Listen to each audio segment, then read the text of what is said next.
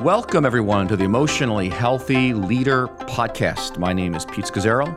Uh, I'm the founder of New Life Fellowship Church. Rich Villodas is the senior pastor. I'm now a teaching pastor there, but I also lead as a ministry out from our church called Emotionally Spirituality, and we equip the church around the world in a discipleship that deeply changes lives. That's our mission. This podcast is specifically for leaders on, on the integration of what we call emotionally healthy leadership, uh, spirituality into your leadership you know, I said my, my, my best writing on that's found in a book called The Emotionally Healthy Leader, which many of you have read, and I recommend you pick that up. But our topic today is dealing with elephants in the room. Dealing with elephants in the room. So let me begin by just defining what does that even mean when we talk about elephants in the room. And if I had, a, if I, if we could be visual here, if you imagine a boardroom and there's actually is eight, ten people around a table, your team is there, but actually behind four of the team members are these massive elephants with their you know trunks over on the table. But no one's everyone's functioning and talking as if there are not elephants in the room. So our topic here is how do you deal with them in the room? So i'm going to give you an example some examples. My, a friend of mine calls me this past week and uh, he's a he's a lawyer and uh, he's in a church and he's really angry. He said i got to talk to my pastor Pete, can i get some advice so I said, sure. You know, they talked to him, and he basically saying, you know, the pastor doesn't lead. He doesn't lead. He basically comes and he preaches and he leaves. And uh, we're all sitting there. Church is stuck. People leaving. Uh, but it's just, just he doesn't think about it. He just wants to preach and be up front and verse by verse in scripture. Uh, and but everyone knows it's a big problem. But no one says anything. That's an elephant in the room. Uh, another one would be, you know, a person on your team is very defensive and cannot take critique. You can't disagree with them in a meeting. That's an elephant in the room. And so you don't. Or you have a person in a, in a small group that maybe that is narcissistic, where they're always taking up way too much space, and you spend mostly half your time trying to shut them down to have a normal conversation. Or you've got someone on your staff team or on a volunteer team that they're gifted, but they're not the right fit for the role. But you don't want to hurt their feeling, so it just goes on and on. And then basically it reverberates through uh, everything they're touching because they're not the right fit. But it's an elephant because kind of like people know it, but and you're in charge, but you don't do anything. And uh, again, someone's in a position, but they're not doing their role. Very common, whether volunteered or paid. So you know, why is this so pervasive? Why, why is it that basically organizations and ministries and churches there's so many darn elephants in the room? And it, it, it, I mean, this is such a big issue. And I got four, I got five reasons. It's probably about 20, but here's my top five. Number one is our family of origin. Most of us grew up in homes where there was lots of elephants in the room. And you know what? No one said anything. So we're just so used to it, it doesn't phase us. The second reason is it's really hard to, to, to acknowledge the elephant in the room. It's painful and it's a lot of trouble. Because once you acknowledge that elephant in the room, things are going to get worse before they get better. So what you say to yourself is, I don't want to talk about it. I mean, you're gonna, it's going to get it's going to be worse to not deal with it later, but at least short term, there's no pain. And we don't want pain. Because we don't want pain, we don't deal with it. We, we hope that it will go away. Uh, of course, that's an illusion. Third is we don't have time to deal with the elephants. Who's got time? If I, I, if I had these long conversations with this person, and oh my gosh, I got so much to do already, so we're just too busy. I think fourthly is, is we have a failure of nerve, uh, which is it's low differentiation.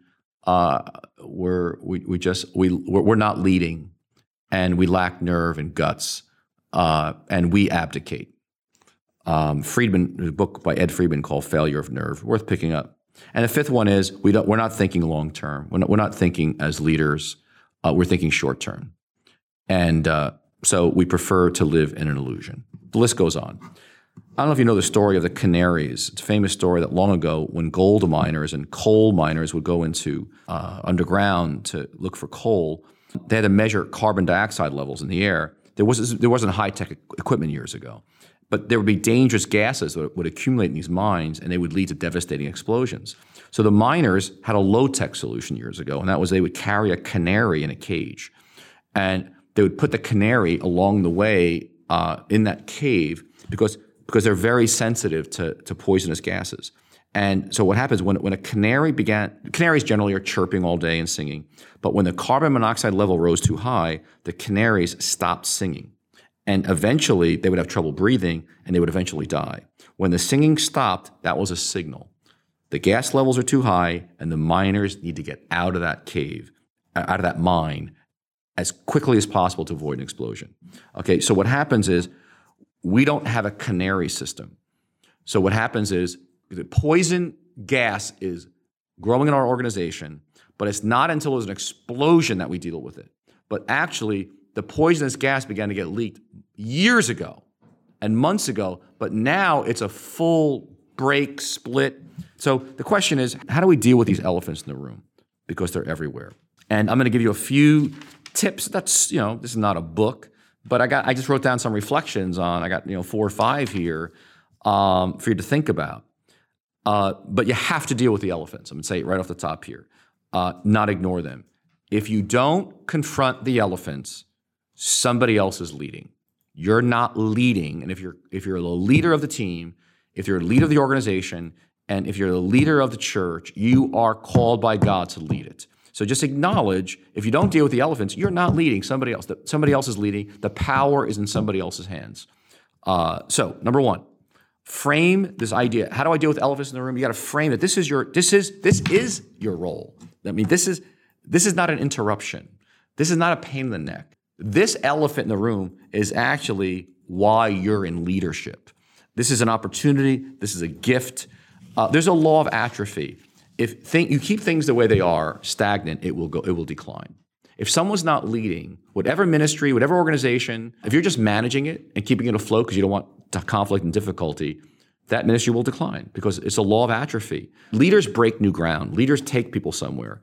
To look at this, at all the elephants as this is what I do. This is what God's asked me to do is is these are opportunities for discipleship in people's lives. This opportunity to grow the organization, and you understand that there's a system. Every ministry or team is, is a, is a uh, think of a, a, a, body, a physical body. My, my, my doctorate's actually in family systems theory, so I've done a lot of work on understanding systems. And, and so, what happens in one part of a system impacts a whole system. Say, for example, you know, I've got Lewis over here who's doing our recording, and Lewis uh, works for our church and does work for us at EHS. But let's say, for example, Lewis is not doing his job. And let's say Lewis's life is out of order. He's an elephant in the room. Okay. But I don't want to deal with it. I'm, I'm not a supervisor per se. You know, we don't want to deal with it. So we just kind of let it go on. Lewis comes in, you know, when he feels like coming in, does half a job. It's, but you see, it's not just Lewis. That affects the whole system because it creates a culture where anything goes. Where if, if you don't do your job, it's fine. If your life is out of order, it's fine, just as long as you get the job done. And, and it, it creates in the system something that reverberates all the way through. So, uh, but at the same time, if I help Lewis, help him grow and mature, I'm impacting the whole system positively, even though he's not directly connected with everybody in the organization. Okay, that's number one. Number two, you know, how do I deal with elephants in the room? So the first one is I got to frame it. This is what I do. This is what God's called you to do. And I would say if you don't want to deal with elephants in the room, then just don't call yourself a leader. But if you are a leader and you're given responsibility by God to be a leader, then you tell people. All right, number two um, is truth and the Holy Spirit. You shall know the truth, and the truth shall set you free. Uh, the Holy Spirit's a spirit of truth. Jesus is the truth. Um, you cannot build the kingdom of God with lies, with pretense. And when there's elephants in the room, there's pretense. And so, do you understand that the degree of truth that's going on in your team and organization is a degree of freedom that there is as well? We attract people on the level of health. Healthy people will not be attracted to your organization, your team, if it's not does not have integrity, where it's not living in truth. Uh, the little things aren't little. The little things are big. And so that's why you need time to reflect on the elephants in the room. You need time to reflect on how do I deal with this? You know, where do I go from here? Um, so, truth. Just remember this issue of truth. If there's not truth, then there is lies. And just think of Ananias and Sapphira in Acts chapter 5. What happened there? God knew that that had to be exposed in Acts 5, or else the Spirit of God was going to be quenched and lies and pretense and faking out and pretending that what is wrong is right or what is false is true will always quench the Spirit of God. And I don't care who is falling on the ground under the power of the Spirit, the Spirit of God is quenched in that place. All right, number three is reflection. If you're going to confront elephants in the room, you need time to reflect on what's going on. Again, reflection of personally what's going on in your own life. Uh, this takes a lot of time to think about how do I deal with this elephant? Um, and what questions am I holding? Uh, it's like a puzzle. You got to s- figure out it. Like when I, I deal with elephants, like I'm up late at night sometimes. I'm up early in the morning. I'm spending hours pondering the elephant and the best way to approach it. I go, a wise friend of mine says, if you have a problem to solve, he says, I'll spend the first 55 minutes defining the right question and five minutes solving the problem. In other words, the biggest challenge with elephants is what really is the question here? And once you figure out the question and the issue underneath what appears to be the issues, then you can solve the problem. But that takes a lot of thought. And there are certain little, little elephants, you have to just let them slide. You have a lot of elephants in, in, in the boardroom or in the team, you got to pick the top ones. And uh, you got to go one at a time because it takes a long time. When I finally addressed elephants in 2007 in a big way at New Life Fellowship, uh, it took me a couple of years. I had so many elephants I'd let, I tolerated that um, I just had to go one by one, determine what's the most important and significant. Uh, next is if I'm going to deal with elephants in the room, and I'll close with these last two very quickly. Is I need mentors and I need community. I need wise counsel. I need people in my life who are wiser, who can help give me counsel. Because you got to look at an elephant and say, how do I approach this? It's not always clear and simple. If it was clear and simple, probably the little elephant would probably not have grown to a big elephant. And so you want to have, you know, in my case, I had a personnel committee, I had a board, but I've got mentors, I got therapists, I got spiritual directors. I'm looking at it from a number of angles, from with wise people, um, because I, I want to treat every person with dignity, and uh, I want to make sure that we hold on to our our values. But you know, you're getting at your values when you say to yourself, "I don't care if everybody leaves the church over this thing; it's the right thing to do."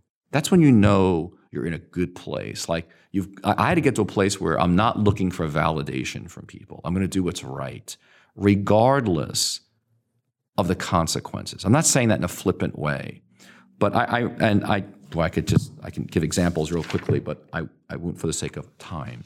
Uh, uh, I, I just can remember one issue around reconciliation. You know, one of our values at New Life Fellowship is bridging racial, cultural, economic, and gender barriers. And I remember going into a you know conversation with someone who had a lot of influence, and I just my it's value. That's who we are as a church. And I said to myself going into it, I don't know how they're going to respond, but even if everybody left the church, God has called us to be a multiracial community, and we're going to have integrity in the way we walk that out.